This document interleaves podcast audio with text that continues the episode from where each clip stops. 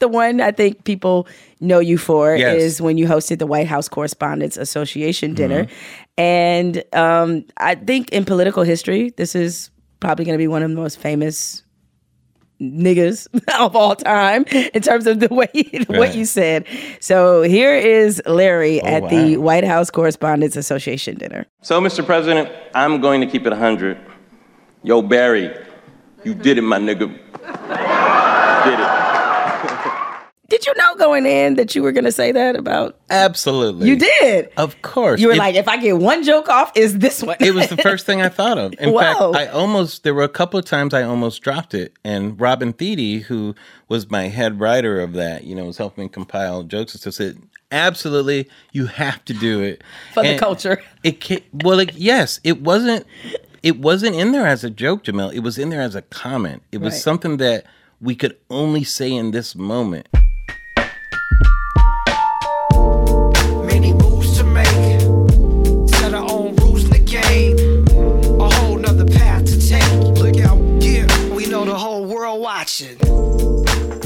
Today's guest was present the first time I said fuck on television. By the way, not only did I get to say fuck, but I got to say it in relation to Stacey Dash, who I was proudly calling out for being a buffoon at the time. Good times. I said fuck on Larry Wilmore's nightly show on Comedy Central. This was a few years ago. And unfortunately, that show ascended to television heaven and ended after a distinct one-year run. But Larry Wilmore's incredible career as a writer, producer, creator, and actor extends far beyond his run on Comedy Central. This guy has done some of everything, which includes, and is not limited to, writing for the iconic show In Living Color, creating and executive producing The Bernie Mac Show, serving as an executive producer on Blackish. Larry is also executive producer on Insecure, and he was a producer, writer, and an actor on one of my favorite shows of all time, The Office.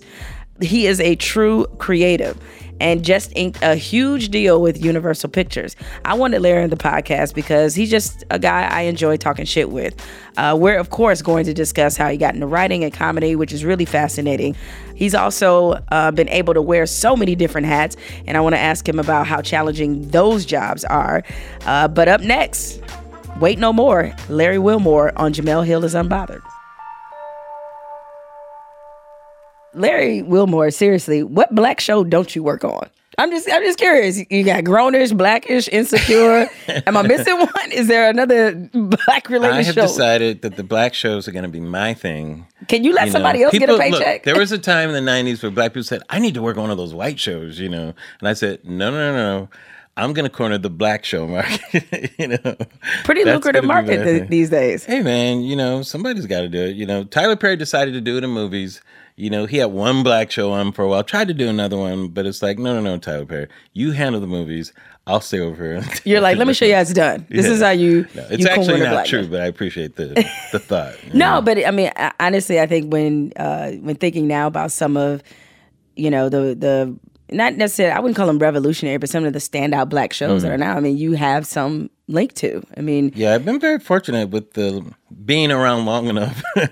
And I'm always interested in new, and doing something original. It's always been kind of in my bones. And I've been fortunate to be associated with stuff, not even just, what we call the black stuff, just happen to be in the sometimes right place at the right time, and sometimes things that I've pushed out there and tried to make it and that kind of stuff too. Yeah. So is this real? Like, are we really in Hollywood with all the different type of black content that's out there? Like, is this like a renaissance that's happening? Yeah, it is. Renaissance is a good word, because I think it's a combination of opportunity, and there are people who have grown up the proper way with a lot of good influences who are ready to be content providers. Your Lena Waithe, your Issa's, even Shonda, who's been in the game for a while. But even there's people we don't even know yet who are going to emerge probably in the next 5 to 10 years and that kind of stuff with this opportunity.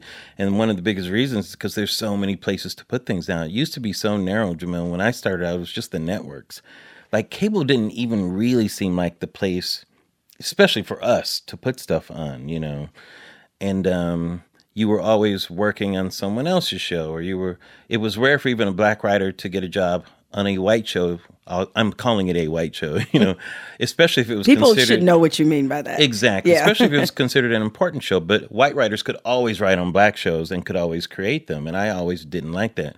I started my career working for Keenen Ivory Wayans, and it was very inspirational to me. You know, that the whole ethos that came out of the Spike Lee and Robert Townsend and that movement really stuck to my bones, because that's the group that I was in, was like, let's do it ourselves. I call it controlling the narrative. Let's write our own stories, and then whatever falls, falls, you know. And I always said, the PJs was the first show that I co-created with Eddie Murphy.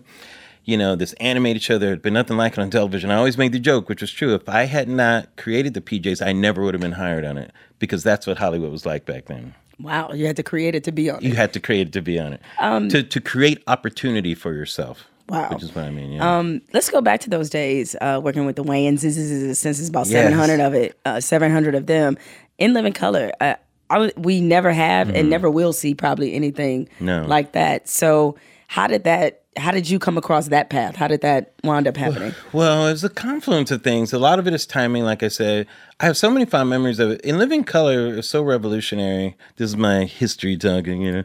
But it was so beloved because it came at a time when that culture was not represented on TV anywhere, with the possible exception, which was breaking at the same time, of Arsenio's show, which was starting to break at the same time. But otherwise, hip-hop was not on television. There were some videos that were starting to be played on MTV, but remember, they had that lockout of black content for a while. So it took them time to catch up with what is hip-hop. You know, they had some rap and that kind of stuff, but the hip-hop culture wasn't really on television. It just wasn't. And so In Living Color came like this splash of life in people's living rooms, you know. We're like, oh, my God, Fly Girls, what the hell is that? You know, like, why is he on this roof? What are these colors people were wearing? You know, the guest artists that were on the show, the style of the comedy, the in-your-face nature of it, was such a breath of fresh air. I happened to get in at the time where I was in a transition in my career where the type of comedy that I was doing, Hollywood really wasn't necessarily buying, you know. I was more of a... I did political comedy. I was a little more observational, but I wasn't with the deaf comedy jam style comedy. Hollywood wanted that black type of performer then. Robert Townsend talked about it in Hollywood Shuffle, that type of stuff. And he was right, which is why he had to create a path for himself, you know. So I thought, all right, I need to write and produce and be able to do that type of thing. And I had a better chance of being a writer in A Living Color than I did a performer, actually, at the time, which was ironic, even though I was doing stand-up at the time. So when I took that meeting, I met with Keenen. And it was one of my best Hollywood meetings ever. All we did was talk about our stand-up war stories and talk about being in the business. And I was already so in admiration of the fact that he was in that chair. Because remember, those opportunities weren't there. Think about it. That was the only place in Hollywood I could go at that time to have that kind of meeting. That's crazy. I mean, it's still rare, by the way. Yeah. It's not like there's a lot. It's a little less, but it's not like we can have a lot of those meetings today, right? You are absolutely right. Like in terms of men, it's me and Kenya. You know, in terms of television, you know, and maybe Courtney over at Blackish because he's running that show. So, you know, and in terms of women in television, you have Shonda, you have Lena, you have Issa. You might have more women who are making the calls, you know, the people you're sitting in the meeting with. And now we have people at networks, too, and studios, which is huge. Like when Channing Dungey was at ABC, I was over there. And just to be in a room with her, I was like, this is fantastic. And we all knew what it was, but we don't say anything. We're just kind of smiling at each other. Yeah. We're like, yeah, niggas, this is good. This is good. I had a similar feeling. I actually rode in an Uber with Channing. This is after I was a part of that Obama town hall. My only Emmy so far is because of that town hall that he did after the summer of total chaos. Not that we're not in a time of chaos now, but it was Philando Castile.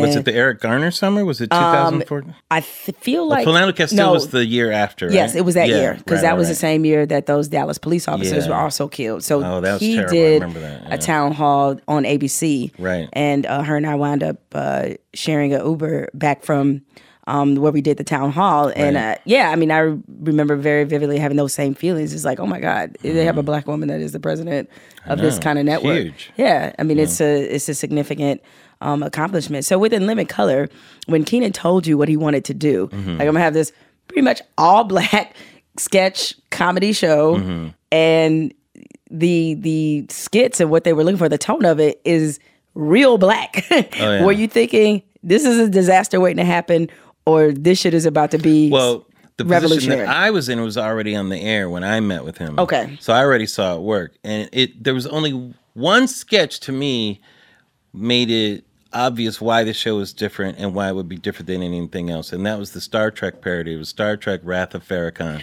I remember. I mean, it was the funniest thing I'd seen until then. I'm like, oh my God, I can't believe. First of all, by the way, they had Farrakhan in a sketch that was favorable to Farrakhan. And when you think about, he was even more controversial back then than he is now, you know? Right. And I could not believe it. And Damon was so hilarious doing that, you know? And I was like, I have to be a part of this thing, you know, when I saw it on TV and everything. So when I met with Keenen, it was already a success. So, you know, he was already in that role and everything. But, it's hard to explain to people how exciting that show was to people at the time. I remember when I would tell people, they would, you know, I traveled a lot as a stand-up comedian. I did stand-up in those days. And they'd say, what do you do for a living? I'd say, I'm a stand-up comedian. They go, that's interesting. Like, it was kind of a curiosity. But once I got a job in In Living Color and I would travel, I was like, oh, what do you do for a living? Oh, I'm a writer. Oh, where do I write for In Living Color? In Living Color! So you're getting real reactions, right? This reaction was just ridiculous. And a lot of it came from white people, too, Jemele, because... This was where hip hop was different than any other art form. Even arguably, let's call it very Gordy soul pop in the 60s, which was crossover black music, right? This hip hop was bigger because a lot of people didn't know that it was these young white kids that were buying all this music. And In Living Color was as much a realization for them as it was for the black audience, too. There were two things happening in the culture. You know, which it's easy to look back and think it was this thing for black people, but it really wasn't. Keenen was opening up the door to a cultural change, not just a black show. That's what was different about it. Because we already had Cosby on the air at the time, you know. And some it's a little bit different, but yes. Yeah, exactly. Yeah, to bring up guns. Well, I always got sleepy watching that show, and now I understand why. Oh, Larry, no, you didn't. I don't know what it was. Hey, this Cosby show is good. I can't see it. No chill whatsoever. Sorry. So, but you have successfully been able to carve a path in three different areas: acting, you know, producing, and creating shows. So, you started off as a writer, but you were a stand-up comedian. So there was always, it seems to be this mindset you had that you wanted to be talent at some point. So, I guess, how did you manage to juggle all three and seemingly make them work well in tandem? Because it was always practical. I started as a performer. I was a theater major in college, even though I studied playwriting and all that stuff. But I realized very early on that, first of all, I have a very entrepreneurial mindset anyway. But I didn't like just being an actor and being at the whims of the business. It was a terrible feeling. I'm like, I get it why a lot of actors go crazy, you know, or whatever it is. It's a very difficult position. And I was inspired by what was happening around me when I saw She's Gotta Have It, you know, and saw what Spike was doing and that kind of stuff. And what I said, what Robert was doing. When I did stand-up comedy, it gave me a different feeling because in stand-up, I could just write my own act. And you go up on stage, and stand-up is the most liberating art form ever because you can write a joke that morning, and you're performing it that night in front of an audience. There's no other art form like that. Even theater, it takes a while, you know, to get it up in front of an audience, you know. Late-night television is the closest thing, but you kind of have a team and a machine doing it. Stand-up is pure, you know. It's just in your own head. I've worked on bits the whole day, and I'm just about to go on stage, and then I think of something at the last minute. And the thing I worked on all day was like, and the thing I thought of at the last minute became a staple of my act. I've had things like that work. There's no other art form like that, you know? So because of stand-up and that, I learned to bet on myself. And like I said, Larry, if you're going to be in this business a long time, the big bets are going to have to be on yourself, you know? So it can't be the shiny object. It can't be this or that. Figure out what you want to do, figure out the path for it, and just walk down that path. The things that line up in that path, those are the things that you should do. And producing and writing for television lined up in that path for me when I realized Hollywood wasn't looking for me. I had to create a space for myself. So how was it? So it was practical. Yeah, it made sense. Like you write something, and as you said a moment ago, you create something, you can employ yourself. Exactly. Yeah, so I right, because Hollywood wasn't going to say, hey, where do we find, so we need to hire the smart black writers, you know, we were going to go look for that. No, they never thought of that. They didn't think they existed. That's the thing, Jemele. They did not think they existed. It's one thing to overlook, right? Correct. They're just like, oh, wait, who invented them? I don't understand. Exactly. Like quantum physics, what is that? I've never heard of that. You know? So that was never something that was frustrating enough for you to not want to be a part of the business, knowing that there was no creative space for you. Mm. I was inspired by the creativity around me. And people always say, Larry, how did you get into comedy? I said, to be honest with you, I got into showbiz so I could get comedy out of me. You know, if I worked in a bank, I'd still be making jokes. I would just probably get fired. You know, so showbiz to me, I kind of had no choice. That's the place where I'm going to get rewarded for, like we were talking right before this, I'm making you laugh. I'm doing jokes. I have a observation on things. That's just who I am. It's my outlook. But I'm going to do that regardless of where I am. Showbiz will reward me for it. Well, obviously, as you know, there's been a lot of conversation recently about how comedy has changed in 2019 and what that means for comedians who are performing now. Mm-hmm. And there's this pushback against cancel culture, which I'll tell you my 2 cents on that. Cancel culture doesn't exist. Mm-hmm. Like, people aren't actually being canceled. Yeah, you could say Bill Cosby was canceled because he's in jail. Did a little raping to cause that cancer. No, I'm saying, but you know, but people make it seem as if that everybody's getting canceled. There are some people who do some pretty bad things that come back and nobody cares or whatever. So this idea that there's this mob that is out to get people, I sort of push back against that part of it. But where do you stand on how comedy has changed and whether or not it's made it tougher for comedians to be funny in what is supposed to be a more sensitive age? I think a lot of people have forgotten the rules of comedy. Our job is to make the audience laugh. It is not to expect the audience to laugh or get mad at the audience for not laughing. You know, it is my job to make the audience laugh. That is an active statement, you know, and it's shame on me if I'm not in the zeitgeist or if I'm not connected to that. Okay, I'm going to have to hope they're going to like my thing, but if they don't, sorry, that's just how it goes. The culture has always changed. There's never been a time when the culture has not changed. The comedians who were big in, you know, the 50s and 60s when counterculture comedy came in the 70s with Carlin and that, couldn't get jobs anymore. Audience wasn't listening to them. Why are you telling that? What do you mean 2 guys walked into a bar? Go fuck yourself, you know? Why aren't you telling me about how hard it is to have sex, you know, or whatever? You know what I mean? It always changes. And they were doing the same kind of complaining. But it's our job as comedians to talk about the culture. And we should be observing the culture and making jokes. But if the audience doesn't laugh, all right, fine, whatever. Work harder. That's how, so I have a completely different opinion. Part of it is my contrary mind, you know, and part of it is I love to kind of investigate what's happening in the culture all the time. I never want... Jemele, the last thing I would think of is a joke that I wrote in 1995 to be able to work today. Why would I even want that? What's my observation about today, for Christ's sakes, you know? And now judge me on that, you know, and where we are or whatever. But I love watching people who work against that, too. Like, I love Chappelle's Sticks and Stones. You know, his observation is to rail against that. I got no problem with that. Some people don't do that, and they're funny too. I got no problem with that. But if you're, and by the way, his complaining is part of the art that he's doing. It's not just complaining on the side, which I like. The complaining on the side, I'm like, you could be spending that energy finding a way to make the audience laugh. And by the way, if that relationship doesn't work anymore, you got to get a new relationship.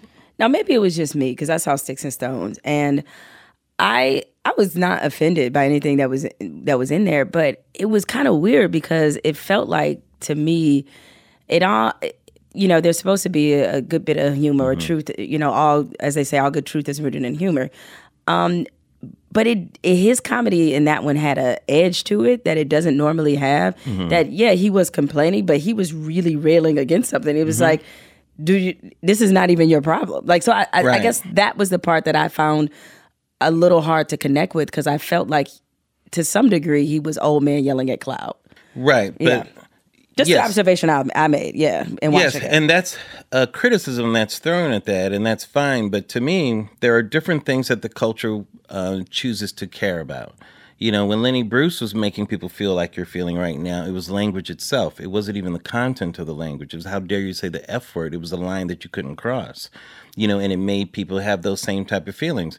Now, when Carlin and Pryor come along, it's even more in that content. When Carlin did the 7 words you can't say on TV, the fact that he said cocksucker in a routine, ears are turned off. How dare you say that? You're perverted. There's all these issues because of where society was. They had no room for that, you know, and it's all the same feelings were being pushed out at that. There's always a line that means something to somebody. Right now, it's identity. Identity is the line. And people care about identity more than they do language. And they care about identity more than they do explicit sex. Explicit sex used to be enough, you know, but it's the culture is like, whatever. You know, I'm gonna go watch porn after this anyway, so I don't care if you talk about that. But you talk about identity, that's my third rail. So to me, I'm like, thank you, comedian. Yes, talk about third rail things. That's fantastic, but you don't have to. I don't feel like do what you do, but if you're gonna do it, I'll give you the benefit of the doubt. I'm gonna clap for that. And if it doesn't work, it doesn't work. But if it works, thank you. Are there any? And but of course, people are going to feel uncomfortable because that's the point. That's the point, right? Yes. It's not the point to make you feel comfortable if your job is to make people feel uncomfortable. You're talking to a guy who called the president my nigga on stage, know. You know? Oh, trust me, we're going to get into that. Well, no, you're right. That is the point, yeah. If your job is you want to provoke, provocation makes you uncomfortable. Provocation doesn't make you comfortable. It's the wrong way to look at it. If you're looking for people to be provocative, provocation should not make you feel comfortable. You're really looking for agreement when people say that. That's what they're really looking for. They're looking for cultural agreement. They're looking for all types of agreement. And the fact that whatever their view of something is being disagreed with, that's the real problem they have. Not this, he's punching down, or he says, no, motherfucker, you disagree.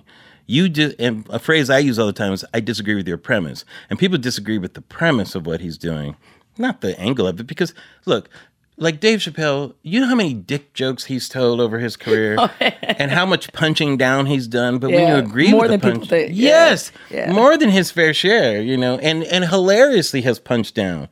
So it's not the punching down, it's the agreement part of it that people don't like. Well, it was funny because, and I don't know if you've been able to see this comedy special, it was the one that Tiffany Haddish curated, They Ready, on Netflix. And I heard about that. So there's a transgender comedian on there, Flame Monroe. Hysterical, right? And making a ton of jokes that... he can make them about himself. Exactly. Because we acknowledge that as a member of the community. Yes, exactly. We know that there's going to be... We give people permission for that. We totally do. Right. And so I just thought about it in the context of the things that people were sort of fired up about with Chappelle, but I don't know if it was actually the transgender joke. The only joke, and I'll admit it, you know, it came, you know, with a little personal bias in it because I know the person. I know Dream Hampton, who did the R. Kelly docuseries. And so when he took a shot at her, it was just like, it made me cringe because a lot of people don't know who she is. And it's like, he just threw her name out there like, and Dream Hampton and this bitch. And it was like, wait, what? It's like, I mean, it just, that's why I said it seemed... you know, a little more mean-spirited than I'm used to him being. And so I was just like, what is he exactly? But it's kind of my point. He's called women bitches. Before. But if you don't have a, you know, if there's nothing at stake for you. One of my favorite jokes that he's ever told was, I'm not saying you're a whore, but you are wearing a whore's uniform. That is one of my favorite jokes that he's ever told. And it didn't offend me. I thought it was hilarious. But if he's talking about your mama. Then it might be different. Right, exactly. Well, it depends, because he might say something that's true, and I'll be like, yeah, that is kind of true about her. So are there jokes? And the hardest thing in the world is to acknowledge the yo mama joke is really funny when it's about yo mama. That is true. It's really difficult. You're like, damn, if he'd have said this. They have to be so funny. It's like, all right. If he'd have said this about Dave's mama, I'd be like, him out of laugh. But he said about my mama. Yeah, you're right. I can't. My mama did do that. You're right. Right. Well, I know you probably can't afford to think this way as a comedian, as somebody who writes comedy and has created comedic shows, but are there areas that you consciously think about, I'm not touching that? Maybe not consciously, but... Let me make a distinction, too. Like, as a performer, I understand the frustration if an audience doesn't like certain things. And I think I approach things more as a writer, which is why I probably have this point of view, you know? And so that's why as a writer, to me, it's a back and forth process, you know? There are things that I may want to dramatize. And if the audience is interested in it, you kind of have to be lucky. That's what what I mean by the zeitgeist. You know, they may not be interested in that. That's why some things, that happens the most in art. You know, art is the form that is usually the most ahead of the audience. I always say television is the form that is the most behind the audience, you know, although television is a little different now than it used to be. It used to be way behind, you know, and theater is a little bit ahead, or at least it used to be, you know, and film was usually kind of right with it and sometimes ahead. Yeah, I know this sounds real. No, I get what you mean. You know what I'm saying? And art sometimes could be years ahead, you know, which is why the phrase starving artists, you know, but they always, what they were presenting was the most important thing, not the audience. That's the group that really cares about the audience the least. And that's why you have to give it all to them, you know. Musicians, interestingly, most of the time are of their times. And sometimes some musicians are a little bit ahead, but popular musicians, by and large, are of their times, you know. It's rare that a musician is successful who is out of their time. Right. Isn't it funny? Yeah. No, it's true. So for me, like, you know, because of what I do, it's a combination of if I'm too far ahead, it's just I won't be able to sell it in the marketplace or whatever, you know. But I get many ideas that, unfortunately, they're either a little ahead of their time or it's not quite right. And there's, you know, I'm lucky when the things line up. But I'm always betting on the vision first. I'm always betting on that, you know, with what I'm doing. So I don't take too much time to think about what I can't do. I'm always trying to imagine a space to put something into. So I think differently than that, you know. And I always tend to cross the line more than I probably should anyway. Because to me, I do like provocation. I just do. In Living Color, that's all we did. We used to do this, going back to In Living Color, you know, because they had censors and stuff, and they say, oh, you can't do this, you can't do that. We used to put decoys, what we called, in the script. So there were at least 3 decoys in every sketch, things that we knew there was no way they were going to, like, they go, well, you can't do that. We're like, all right, fine. Well, at least let us do this, the thing we really wanted, you know. And because they probably felt like they were getting something. Exactly. You can't do this age joke. What are you talking about? You're right. You're right. We're going too far. Men on film. Yes, exactly. Let's do this horribly inappropriate joke right here. No, it reminds me of something that Chappelle said about the Chappelle Show, and when he was asked about how he came up with some of the stuff in the process, and he said that he literally put together a bunch of shit he thought the network would never approve. Exactly. And they did. He was like, all right, well, and he didn't expect to be on longer than one season. We had a joke on the PJs where they found this old radio station and they were looking through all these old albums they found. And once we showed it was Richard Pryor's album, That Nigga's Crazy, you know. And he goes, Super, can we play this now? He goes, play it. You can't even say that anymore. You know. So we said that 20 years ago that show, you know, but it's still true. Speaking of the word nigga, so let's talk about your infamous. So I guess I broke the N-word silence on the word. Oh, no. It was okay. It's look, people, as I tell them, you know, come here and speak however you speak. You know, it's a podcast. There's different generations that have different opinions of that too. That is true. Which is another thing. No, right? It is. Right. As my only thing is that is something that each black person has to decide for themselves. That's it. It's really that simple. I love that. That's great. Really that simple. If you don't use it, don't use it. If you use it, use it. I know. I think you're right. Yeah. You know what I mean? Everyone else, you're taking your chances. Totally. And yes, white people, you still can't use it. White people should stop wanting to use it, though. I don't know why they want to use it. It's the desire they need to get out. And I'd say white people, you had a really good run of using it. You know, because you overused it, you've used all of your extra uses that might be in the air. You know? So just get it out of your system. They didn't know that their time was going to come to an end. They had no idea. So you should have used it more then. Sorry. Your great-grandfather's grandfather's grandfather took away all your N-word usage. What are we supposed to do? Yeah. Not our fault. So you had literally a nigga moment. I had a couple of them, actually. You have, but the one I think people know you for is when you hosted the White House Correspondents Association dinner. And I think in political history, this is probably going to be one of the most famous niggas of all time in terms of the way what you said. So here is Larry at the White House Correspondents Association dinner. So, Mr. President, I'm going to keep it 100. Yo, Barry, you did it, my nigga. Did it. Did you know going in that you were going to say that about? Absolutely. You did? Of course. You were like, if I get one joke off, it's this one. It was the first thing I thought of. In fact, there were a couple of times I almost dropped it. And Robin Thede, who was my head writer of that, was helping me compile jokes and stuff, said, absolutely, you have to do it. For the culture. It wasn't in there as a joke, Jemele. It was in there as a comment. It was something that we could only say in this moment. And it was really, and I think Obama got it, where it was like, and it was true. I'm the same age as Obama. And we were born into a world that was hostile to us, first of all, and where a black man couldn't even lead a football team, couldn't be the quarterback. And the fact that he's the leader of the free world, I was crying when I first wrote that line. It brought tears to my eyes because of the weight of it. And he got it, and then to bring it back to only something that two black people could say, and that last part to me was like, we're in a barbershop right now. This is a private moment. Like in theater, you call that public solitude is what that's called, when you're having a private moment in front of people, where it's like, you did it, my nigga, you did it. And I even said Barry in that thing, to me, the fact that I could make a statement like that, because here's the thing, Jemele, we were in college at the same time. And he went to Occidental in California, right?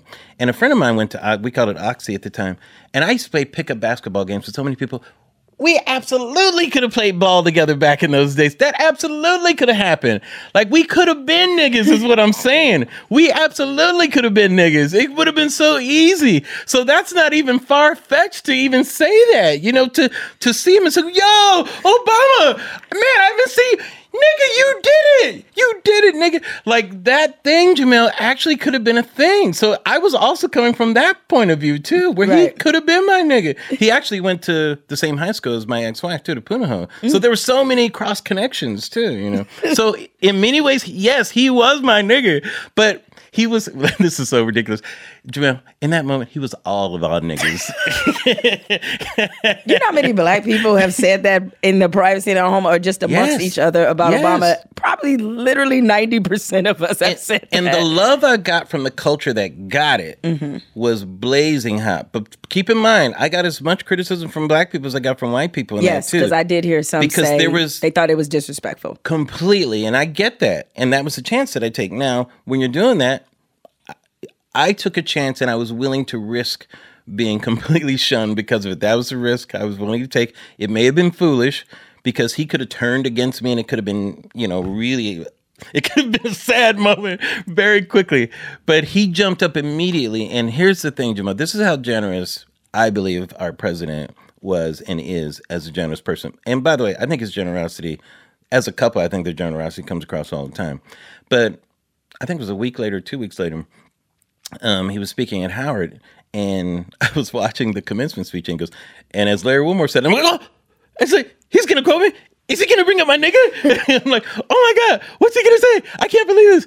And then he brought up the quarterback line. He said, a black man couldn't even lead a football team. And I was like, oh, and that told me that he got it. He understood it. We were, so I was, at that point, I was like, whew, thank God, because he doesn't have to bring up my name, Nobody at Howard's thinking about me, But that lets you know that registered with it. And I thought that was generosity of spirit more than he even thought I had a clever line. Because to me, it's, in some ways, it's letting me off the hook because of the criticism that was out there from a lot of black people too. Like April Ryan, I think, was like, I can't believe. I remember Van Jones saying something like, I will never be in a show that Larry Wilmore does. I will never be. Of course, cut to a few months later, I'm hosting that nigga on a show or something, It was some live show. Larry, I will never run a show that Larry Wilmore. In this moment, he became president. Anyway, would you have felt differently if Obama had a problem with it? Completely. Mm. That's the risk that I may have foolishly taken. I acknowledge it may have been a foolish risk to take, because if he had not liked it, yes, I would have a completely different opinion right now. I would say, oh, Jemele, that was so stupid of me. I never should have done that. If he had taken it, because the last thing I would have wanted to do was made him feel like he was denigrated or something like that. I was hoping, because of the true sentiment that was behind it, that he would get it. So I take umbrage when people say, oh, remember when you called the president the N-word? I didn't call the president the N-word. I didn't say, so this nigger right here, that would be... With a hard ER. Yes, that would be calling him the N-word. Right. I refer to him as my nigga. That's not calling him the N-word. Double G's, one A. Yeah, and the fact that they even have to say the N-word means you're saying something way more dangerous than I said, because I didn't say... You did it, my N-word. You did it. I didn't say that. You did it, my right? N-word. Yes, exactly. Wouldn't have had the same punch. I must say. It would it's not right. have. So you had to anticipate a level of backlash and that might really set the roof on fire. But I didn't think about it. You never thought about it? Okay. No, so I only thought that if it might insult him. Okay. That was your only word. I didn't care about that. Yeah, honestly. So you didn't care about... Yeah. Still don't. Yeah, I didn't think right. you did. Mm-hmm. And for sure, you know, a lot of people... It's almost a bonus if everybody hated it. Yeah, right. Just like, But he got it, yeah. Well, but the thing is that's so interesting about that particular moment is that I think for a lot of Black people who were watching mm-hmm. that they don't understand that did sum up the level of how mm-hmm. The community felt about him. Still do. Absolutely. Yeah, you know. And besides, like, I think we probably all know, like... Obama, either he uses the N-word. Of course. That's what I was saying. I was like, absolutely. There's no way a man born in the early 60s as he was. I don't care if he's in Hawaii. Like, you know, you nigga got all the way to Hawaii, believe me. You used this before. Like, yeah. we know. Completely. And wouldn't blame you considering some of the things that you had to deal with. The fact that he changed his name to Barry to Barack. You're right. You know. Exactly. He knew exactly. When he moved to Chicago, yes. He knew exactly what was going on. It's much like I know when the first lady goes to sleep at night, she's wearing a bonnet. And it makes me feel closer to her. Completely. And she probably uses, Blue Magic Grease.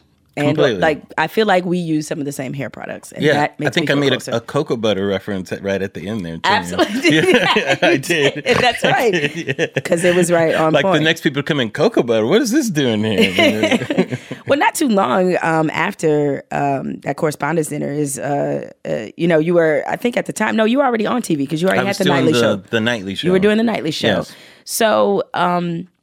And when the nightly show ended, mm-hmm. Trump was already in office. No. Oh, he wasn't. Okay, so you came. Our show went down like a couple months before the election because people were really mad that they canceled us at that time and all that stuff. It was a big thing. Yeah. Well, that was definitely something I wanted to ask you is that were you, especially seeing how things play out now, does it make you wish that would have worked out, seeing as how, or are you the opposite and like, man, I'm grateful it didn't because I'd have to talk about this shit every single night. No, I'm more agnostic about that because I've been in showbiz for so long, when shows go down, I don't mourn them, I keep going forward. And there's so many things that I want to do anyway. And ironically, doing that show kind of prevents me from doing all the other projects that I want to do because it's so all-encompassing, but I was happy to do it when I did it. I love the expression of it. The workload of it is the hardest thing you can do is when you're doing a show every night on television that you're also producing, writing, and performing. And I had to prepare for two types of shows. One was that essay-style, Jon Stewart type of Daily Show writing, which was very difficult. And by the way, I was so fortunate to have Jon Stewart, of all people, as a producer and really helping me through some of that first part. Jon is a whole different story. He's such an amazing creative person. But I also had to prepare for a discussion-type show, which takes its own type of preparation. You have to be on things, you have to have your opinion about things, you have to you have to know who the guests are and let people rise and fall, all this type of choreography that you have to prepare for every day. So it was completely exhausting. So part of that question is, do I want to work that hard every day? No, Jamil, I don't. But I do miss not having commented on some of the things that happen in real time. I have a podcast that I started in 2017. Was it raining? 2017? So not too long after that, I found a way in which I could comment on it. Right. Yeah, on my own terms, but definitely not the same. But I have to tell you, I hear almost every day on Twitter from people who say they missed the nightly show. And it wasn't just me, Jemele. We had so many great people on the show and I give all credit to Jon Stewart here. He came to me and said, Larry, I want to have a show on television where people who don't normally get to be on TV get to be on and get to have a voice. I was like, how many people say this type of thing? And he meant it too. So we have people who never get to get on TV. People like Jemele Lemieux, you know. Yes, yep. When do you see her on TV talking about stuff? You know, unless it was on MSNBC, it had to be in there. But to be in a comedy show and talking about things in a real way, you know. We had a hip-hop artist that didn't have to come in and perform, but got to come in and give their opinion on something, which to them was like, this is amazing, you know. And even for me, I mean, that's where I first met you, is when I was on the nightly show, is that coming from the sports space. Right. And while there are certain topics, obviously, where sports and politics collided, but to be able in a purely political comedy space talking about some of those same things was very much a treat for me. Plus, I got to say fuck on TV. Yes. And I was so excited about that. And you hadn't even come head to head yet with that intersection. It did not happen. That intersection for you was on its way, which is kind of interesting. That was like foreshadowing. Like, yes, it was. You will be in this space often. It'll happen. But I know. So yeah, that part I enjoyed about it. And if not for watching your show, I would have never come across Robin Thede. Yeah. Yes, because she was on the show and was a regular, and just, you know, some of the other talent that you had that was like really, really funny. And Robin was the head writer. Yep. Black female head writer in late night had not happened. Late night was not a thing. You know, and people always say, Larry, did you do like a blind script? And I said, no, motherfucker, I hired a black woman on purpose. How's that? You know, try doing that, showbiz, for hire people like on purpose sometimes. Like you've been saying this whole podcast, you had to hire. Yes. That's in exactly order, right. You had to create the space. Robin has the same experience. Mm-hmm. She had to create Black Lady Sketch Show in order to be on a Black Lady Sketch Show. Yeah, and when she got her, when she had her nightly show on BET, Rundown. The Rundown. Mm-hmm. I did not realize. You just sometimes you never think about it as it is happening, and then it was like, oh wait, a black woman in nightly TV show that really hasn't happened. Talking about the president, talking about politics, culture, all kinds of things. That had not happened. Robin's still in that space by herself. Yeah, you know. We're gonna take a quick break though, because I definitely want to get in some sports talk with you. Because Larry, you got hot takes when it comes to sports. The hottest of takes. I keep it 100% real, Jemele. That's all you have to know. I think these are not takes. These are not. You're right, because that makes it sound as if they've somehow been manufactured. I'm not a pundit. You are not a pundit. I'm a fan. You're different. A fan, so you'll keep it real. All right, more with Larry Wilmore when we come back.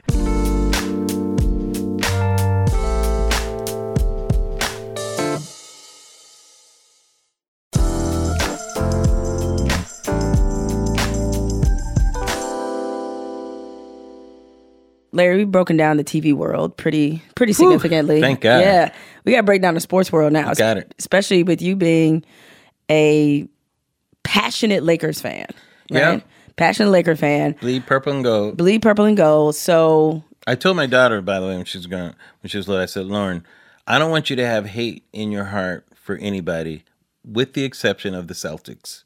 You know, I told her it is okay to hate the Celtics. I understand being from Detroit. I get it. What am I supposed to do? Lie to her and say she's supposed to love the Celtics? You're raising her correctly. Yes. You know, and not just thinking about, the Lakers season in particular, but with LeBron, in your mind, does he have to win a title as a Laker to be cemented as a Laker great? As a Laker great, yes, okay. But not as a Hall of Famer great. Right. No, he's as a Laker great, been in the Hall of Fame for a long time, but... Absolutely. Yeah, but as a Laker great, like, does that... I'll give you an example. Arguably... here's the thing. When you talk about Laker greats, tell me three Laker greats, Jemele. Like Magic, Kareem, Kobe. Okay. Why was Elgin Baylor not named? Oh, yeah. I know, right? That's hardcore. But yes, you said that very good. And by the way, if I said the fourth one, you might have said Jerry West. No, I actually might have said Shaq. Okay, Shaq. But I'm saying, but if we're keeping it real about Laker greats, right? Jerry West. Damn, before I got to Jerry West, I might have hit like Coop. Jerry West belongs. But he belongs there higher than Coop and those people. That's the logo. Mm-hmm. He just does, you know. But who he was on the court just transcends all that. Elgin Baylor was bigger than that, though. Yeah, he scored 60 in a playoff game against the Celtics. You know, he was Dr. J before Dr. J. He did all these things, but you know what he didn't do? He didn't win a championship. He didn't win a title. He was injured the year the Lakers won with Wilt. You know, he had, I think it was an Achilles, early in that season, and people have pretty much forgotten Elgin Baylor. Yeah, that's a fair point. It's crazy. So I'm sorry, if LeBron doesn't win a championship, Laker fans will forget the LeBron era. Huh. Whittier. They'll go, yeah, I remember. Oh, yeah, that's right. LeBron was on the Lakers. Where do you stand on this LeBron-Jordan debate? The LeBron-Jordan debate? Mm-hmm. What's the debate? There is actually a debate that, well, people are pitting them against each other and saying, you know, or that question about whether or not he's better than Jordan. I'm like, there's a debate. People think that LeBron is better than Jordan? Yes, there are actually people out there who think he is better than Jordan. It's to some degree, I feel like it's a little generational. I think, yeah, one of the psychological terms would be recency bias, I think, and those types of things. Yeah, put that educated word on it. Prisoner of the moment type of stuff, you know? Well, I mean, you have a generation of basketball fans that do not know what it's like to see Michael Jordan play. Jemele, we are witnesses. They are researchers. There's a difference, you know. I see what you did there, using that witnesses. Witness and researcher. We witness something. Yeah. They research it. They look at numbers. They look at clips. It's not the same as witnessing something. Correct. You know, we know why Michael Jordan is the best because we witnessed it. Right. And no one has eclipsed what he did in being the best. No one's eclipsed that yet. No, I mean, but I do feel like what is going to happen, especially given the shape that he's in and how he's going to be able to maintain his body, LeBron is going to play for a long time. And so I just wonder, the longer that he plays, I think it will be seen as a fact in a very short period of time that people will say he's better than Michael Jordan. They will only say that if he wins another one? Well, and the way that he wins it is important. He has to be... Look, the way he blocked what's-his-name shot... was it Iguodala? Correct. Yeah. That's Jordan-esque. Yeah. You know, things like that. If he has high leverage, as they call it sometimes, those high leverage winning moments, he's got a shot at being, I think, fairly compared to it. But... he has to both have those moments of dominating and winning. What's crazy is that, and look, I hated Michael Jordan as a player because I'm from Detroit. So we were standing in their way, and then Jordan was in our way for a long time. Then it was his time. Then it was his time. Yeah. And you guys lost everybody, too. Yeah, lost everybody. And, you know, the injury that Isaiah Thomas suffered, you know, guys are back in 6 months from that now, but you know, it was basically career ending for him. You know, and I found out now that he was done too. Yeah, emotionally, he was done. Funny to hear that now. Yeah, and so because of Jordan's dominance, the Pistons were sandwiched in between two dominant eras. You had the Lakers, Celtics, and then you had Jordan, and so people forget about that stopgap in between. And you know, I have no reason to cape for Michael Jordan at all, but I do feel like, the more this LeBron conversation persists, not to LeBron's fault at all, is that Michael Jordan actually winds up being kind of underrated, which is weird to say, right? Is that people forget, like, he wasn't Defensive Player of the Year. I mean, he went through a span where I think he had 10 triple-doubles in 11 games. Right. Like, he did amazing things all the time. And the more proper analogy to Jordan is Kobe, who isn't quite Michael Jordan. That's the proper analogy. And the biggest reason why it's a proper analogy is because they wanted to cut your heart out. That's what they want to do. I never get the sense that LeBron wants to do that. Like, LeBron wants to win. He's very competitive, don't get me wrong. I don't think he wants to cut your heart out, you know? I think he's had those moments. Is it a visceral part of his personality? That I don't know. That's what I mean. Yeah. That's why Kobe's the more proper analogy, but he falls short, you know? Right.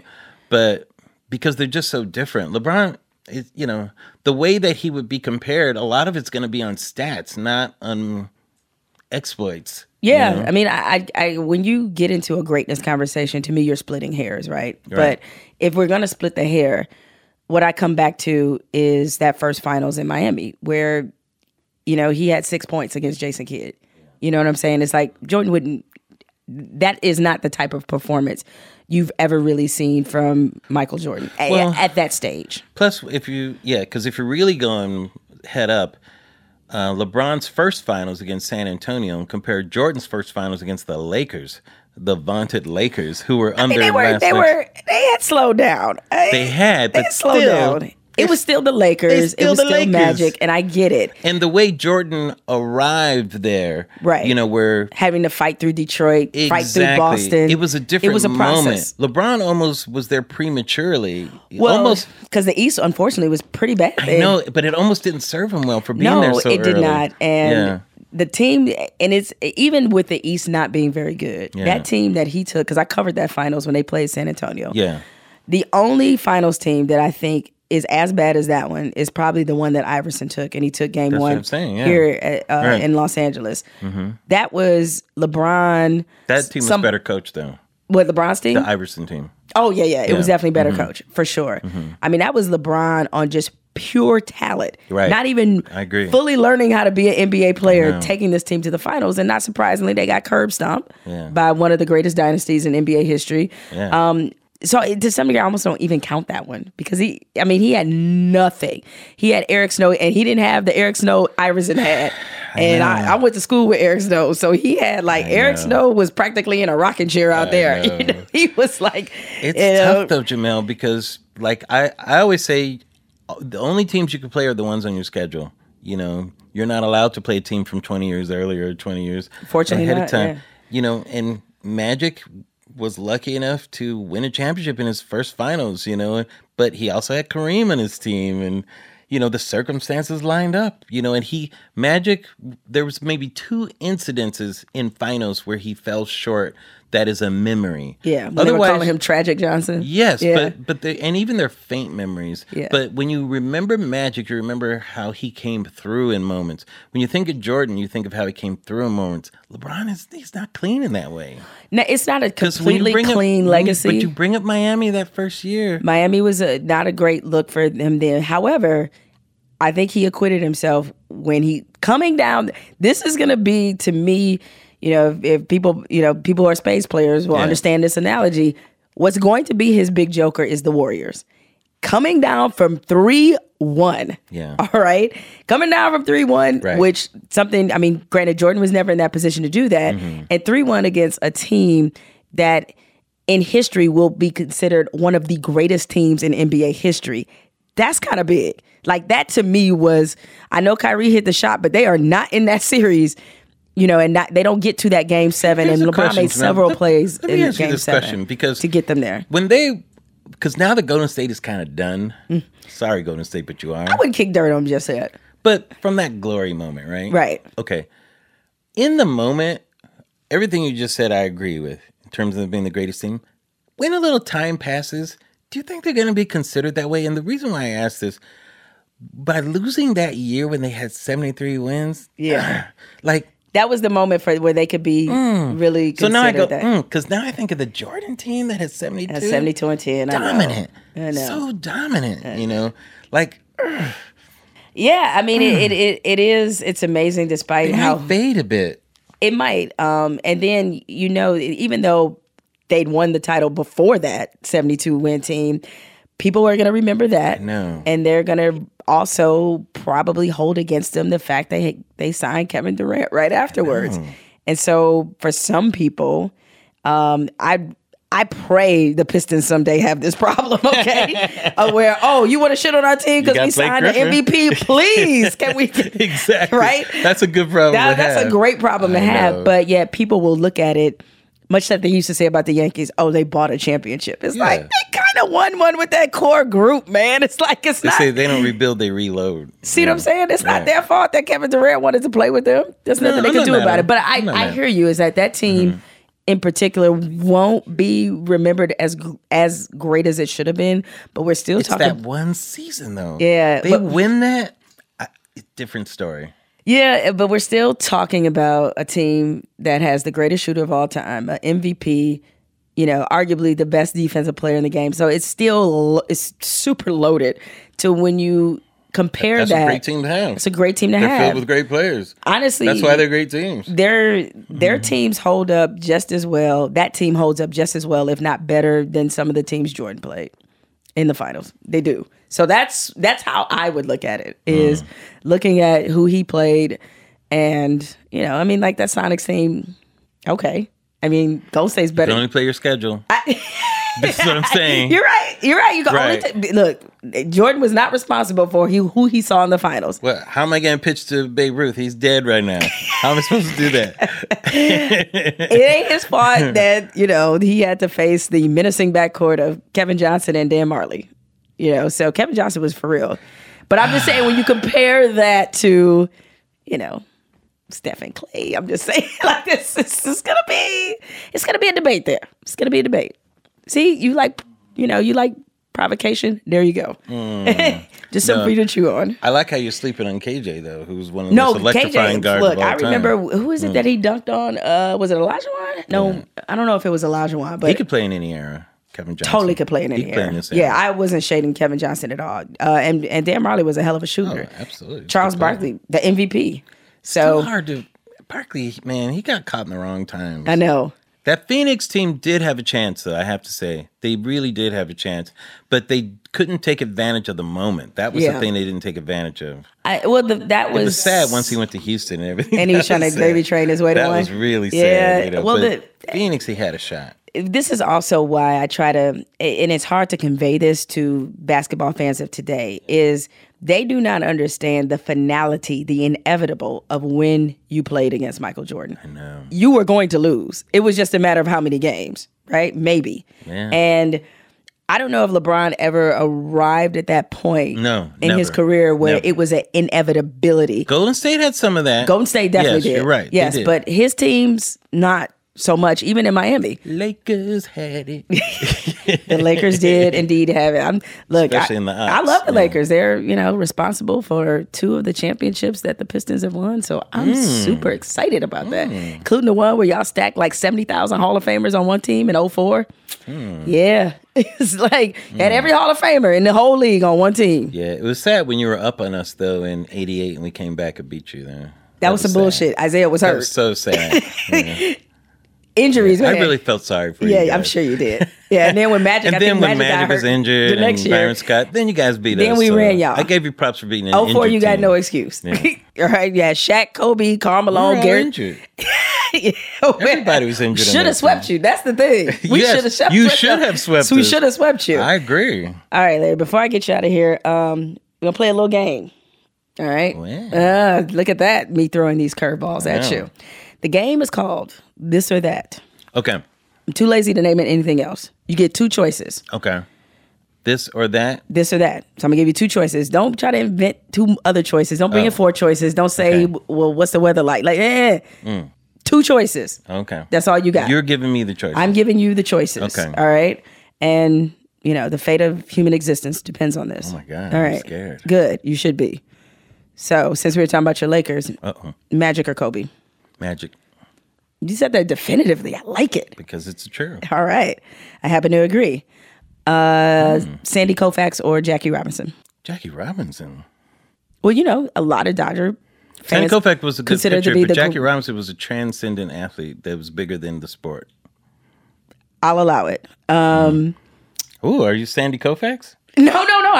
No, not at all. But I think Dodger fans, many of them consider Sandy Koufax to be the greatest Dodger ever. So that's why, I clearly... I like the fact that he wouldn't pitch on the Sabbath. I was like, way to keep it real with your religion, Sandy. See what I'm saying? Mm-hmm. Girlfriends or living single? I have to say living single because it's more of my era. And they did it first. Office or Parks and Rec? Office. There's no Parks and Rec without Office. Once again, I'm prejudiced because I worked with the Office. Because you wrote for the show and you were on the show. The original Office is television. The British royalty. Version? Yes. Okay. Television royalty is the original. Yeah. Obviously, you have a very popular podcast, but I have to say I'm super excited about the fact that the woman who played Pam. Jenna Fisher. And who played Angela Kinsey. Yes, that they're doing a podcast. I'm going to be on it. Are you really? They want me to talk about the Diversity Day episode. By the way, yes. One of the girls, and a friend of mine, my girl Kelly, we have this debate all the time about what was the greatest. Yeah, it's one episode. Of the ones. I think I'm very honored that it's up there. Easy. We had so much fun. By the way, at that point, a little office info. Some people thought our show was going to be terrible at that point, and I would tell people, "Yeah, I'm writing on this new show called The Office." They go, "Oh, really?" Because their couplings had come over from England at that time and had kind of failed, and people thought The Office was going to do the same. So I have to tell people, I said, no, it's going to be good. We're going to do our own thing, but it was not accepted. We were not looked upon kindly at first. iTunes made The Office successful, actually. Our ratings were horrible. The first few episodes were horrible. Kevin Riley, head of the network, liked the show, decided to come back. We only picked up for 6 episodes. And we did, as we're writing the 6, we got a few more. And we always wrote it like we were going to be canceled. So that's why we were going for it with the Jim Pam stuff and all that stuff, and with our episodes. And really wanted to make the show our version of it. In fact, in the first season, the name of the show is called The Office and American Workplace. A lot of people don't know that's the full title. I did not know that. Yeah, I still have a mug and a jacket that says The American Workplace on it. It's very cool. Kind of long, but okay. I know, right? A little bit. Yeah, because they didn't want people to think it was the English version. But here's what happened, Jemele. So the show still wasn't doing well in the second season. Once they put it on iTunes, people started finding it on iTunes. This is when iTunes was first playing like TV shows and you could buy it. And because it started getting a second life there, that saved us. And the show took off. Third season took off. Wow. It was almost canceled like twice, I think. That's crazy. If I had to think of my top 5 episodes, it would be Diversity Day, the basketball episode. So funny. The dinner party. Yes. When Michael burned his foot in the foreman. That's probably that one. And maybe Diwali. Oh yeah, Diwali. And, so it's tough. Like I don't know which one I've watched more of, The Office or Parks and Rec. My personal favorite, only because I pitched the idea, was the Halloween episode. Oh, that was good. Because I thought it would be funny if he had to fire someone while everyone's in costume. Like, that was how the idea of the show started. Yeah. So, not to totally derail this game, but to derail this game, because I could... let's keep playing. No. But I just have to ask you, so how did it come about that did you write yourself into it? Is that what happened? No, it was the opposite. I was... on the show at the time, I was at NBC. I had an overall deal, and I knew Greg when I was doing the PJs. He was doing King of the Hill. We knew each other from the animation days, and we used to see each other at the Emmys, that type of thing. So NBC asked if I would help on the show. I had done Bernie Mac Show, single camera show, so Greg was his first one. So it was great. I was there as a consulting producer, writing it and all that stuff. And so I was developing shows at the time while I was working on The Office, so kind of doing double duty. And many times, Jemele, when I'm on a show, like shows that I do, I'll do the table read or that type of thing, because I'm a performer. We haven't casted the actor yet, maybe, and you do that. And maybe I'll read 3 parts. And am I going to get laughs? Hello, I'm a comedian. I have an ego. Of course I want to get laughs. Of course I'm going to try to crush it at the table, So in the Diversity Day episode, I was one of the writers just reading because we hadn't cast it yet. And it got huge laughs. And Ken Quapis, who was directing it, and Greg said, "Larry, you have to do this part." And I go, "No, we should hire somebody, doing actors." Said, "No, you were hilarious." I said, "Look, at least audition somebody, So then, they didn't audition anybody. I said, "Okay, Larry, we auditioned one person. You have to do it." So I thought, you know what, maybe I should do it. And I was at a point in my career where I wanted to make the transition back to performing because I had been writing for a while. And it just lined up where it just happened to be the right thing. And I was so glad that I did, because it was kind of my transition back to performing. It was like a couple years later, I was doing the Daily Show and doing other things, And it was so much fun. That cast was so hilarious. And Steve Carell doing that, Chris Rocker doing that. Oh, my God. Why is it that Chris? I know. I still have outtakes from that on DVD. You? Oh, that are hilarious. Oh, my goodness. That you could not do in television today. No. Yeah. I do think you could do that episode today, though.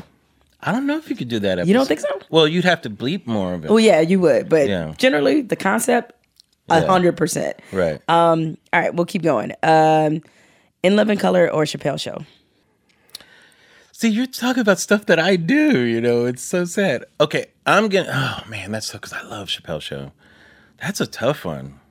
I'm going to do surprise. I'm going to say Chappelle Show. Yeah. I didn't expect you to say that. I thought for sure you'd go In Living Color. Chappelle Show has aged better. Yeah, you're probably right. Yeah, you're right. Because there's no question 80% of the skits they could not do. In Living Color, there was nothing bigger. Right. Chappelle's show probably made me laugh more, though, I have to admit. Yeah. You know, there's I think the humor was more dangerous on Chappelle's show than Living Color. Well, yeah. I mean, completely. the black white supremacists. All of it. So good. Even though, I mean, obviously you have Rick James and the Prince skit and all that, which was amazing. Paul Mooney on anything was great. Completely. But I don't know. My favorite I still come back to is Mad Real World, man. Yeah. That that skit of the Real World was so hysterical. Yeah. Prince is probably my favorite, that one. Yeah. I mean, it's hard not to pick that one. So I know what happened to your Dodgers. My condolences. But would you rather have a Dodgers World Series or a Lakers NBA title? Always Lakers. Always Lakers all the time. Sorry, Dodgers. I do love you, but like I said, you know, Lakers is just it. We have to win. I mean, you know that feeling, Jemele. When you have your team, there's nothing. I'm a prisoner of this. This is not my opinion. I'm a prisoner of it. There's nothing I can do about this. It should have asked you when the Dodgers are still alive in the playoffs to see if you would still felt that way. By the way, a Dodgers-Yankees World Series would have been great, but now that we've lost, I gotta kind of root for the Nats because they're kind of the underdog, you know. I feel like you should. A Nats championship would be fantastic. I know. I mean, hasn't DC paid enough? They got the Redskins and they got Donald Trump. So haven't they paid enough? You would think. That's so true. They've suffered so much. They need this championship. They do. You can see it in every Strasburg picture. Final one: Larry the comedian or Larry the writer? Larry the writer. I put it first because it is. I like crafting jokes even more than performing them. You know, putting it all together. I would even put Larry the producer up above Larry the writer because every writer hates writing but love having written. To quote Dorothy Parker, right? That's who said that. It was Dorothy Parker. Dorothy Parker. Yep, right? Okay. Who has some of the best quotes ever? Age before beauty, pearls before swine. I think is another one of hers. Yeah, it's something about that process. And then I look back at my career, even in stand-up, I used to write jokes for other comedians when I did stand-up because I just love crafting jokes, you know. In Living Color, my best memories are in that writing room coming up with those ideas and that kind of stuff, you know. And even today, when I think of, you know, it's the creation of the show itself, which is more enjoyable to me, which when you asked about the nightly show, as much as I enjoyed it, it really was the one part of me that was so overwhelming. It was like too much almost in some ways, where I'm not hoggy for that kind of thing, you know, but I love coming up with stuff. Like if we were here all day just jamming on stuff, it's so much fun doing that, you know, and figuring out something that somebody hasn't done before, you know. Performing it is different. I feel like a lot of people could be in that lane, but the figuring out to me is a smaller lane. It's more narrow, you know. And so it's just fun. So there you go. Yeah. My explanation of that. Look at that. And you added a thoughtful explanation to go along with it. Well, Larry, thank you for spending Jemele, this I'm so time. Happy we got to be in each other's podcast. We did. This is great. I know. We have become best friends. People love your podcast, by the way. Oh, well, thank you. This Jemele thing is unbelievable. I enjoyed the conversation, and I'm sure my listeners will definitely enjoy this conversation. So good luck with everything. So Larry is out, but I'm still here. You guys know what's coming up next. Fuck it, I'm bothered.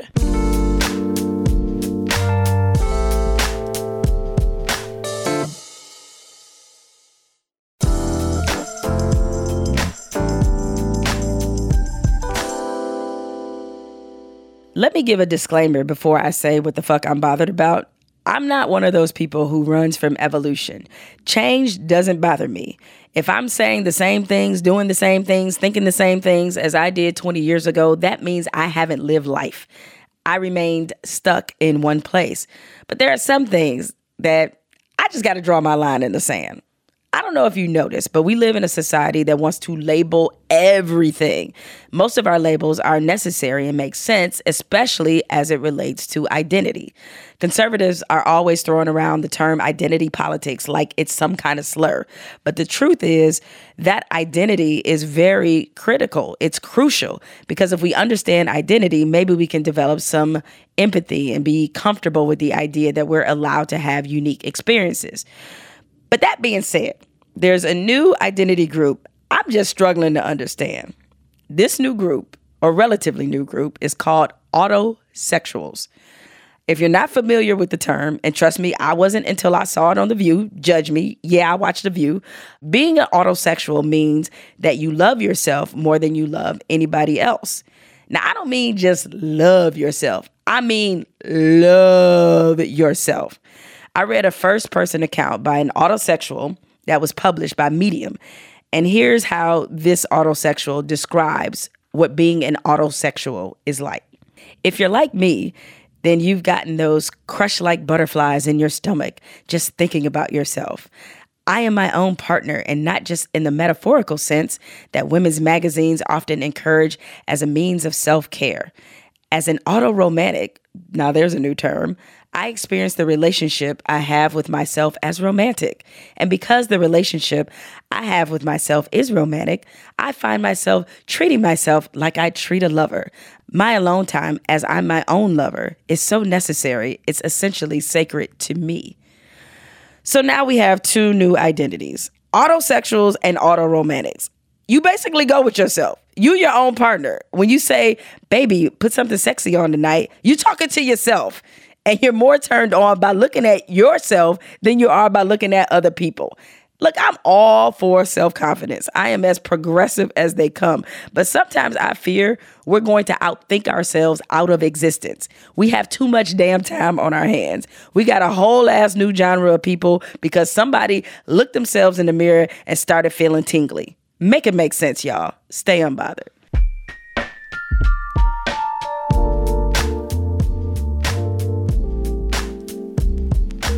Jemele Hill is Unbothered is produced by Spotify Studios and Unbothered Inc. and recorded and edited by Rich Berner and Cadence 13. Ashley Van Horn is our head of talent. Evan Dick is our executive producer. Jesse Burton is the executive producer for Spotify, and Denise Holly is the program manager. Our theme music is provided by Corey Greenleaf and Ben Darwish. You can find more from me on Twitter and Instagram at Jemele Hill.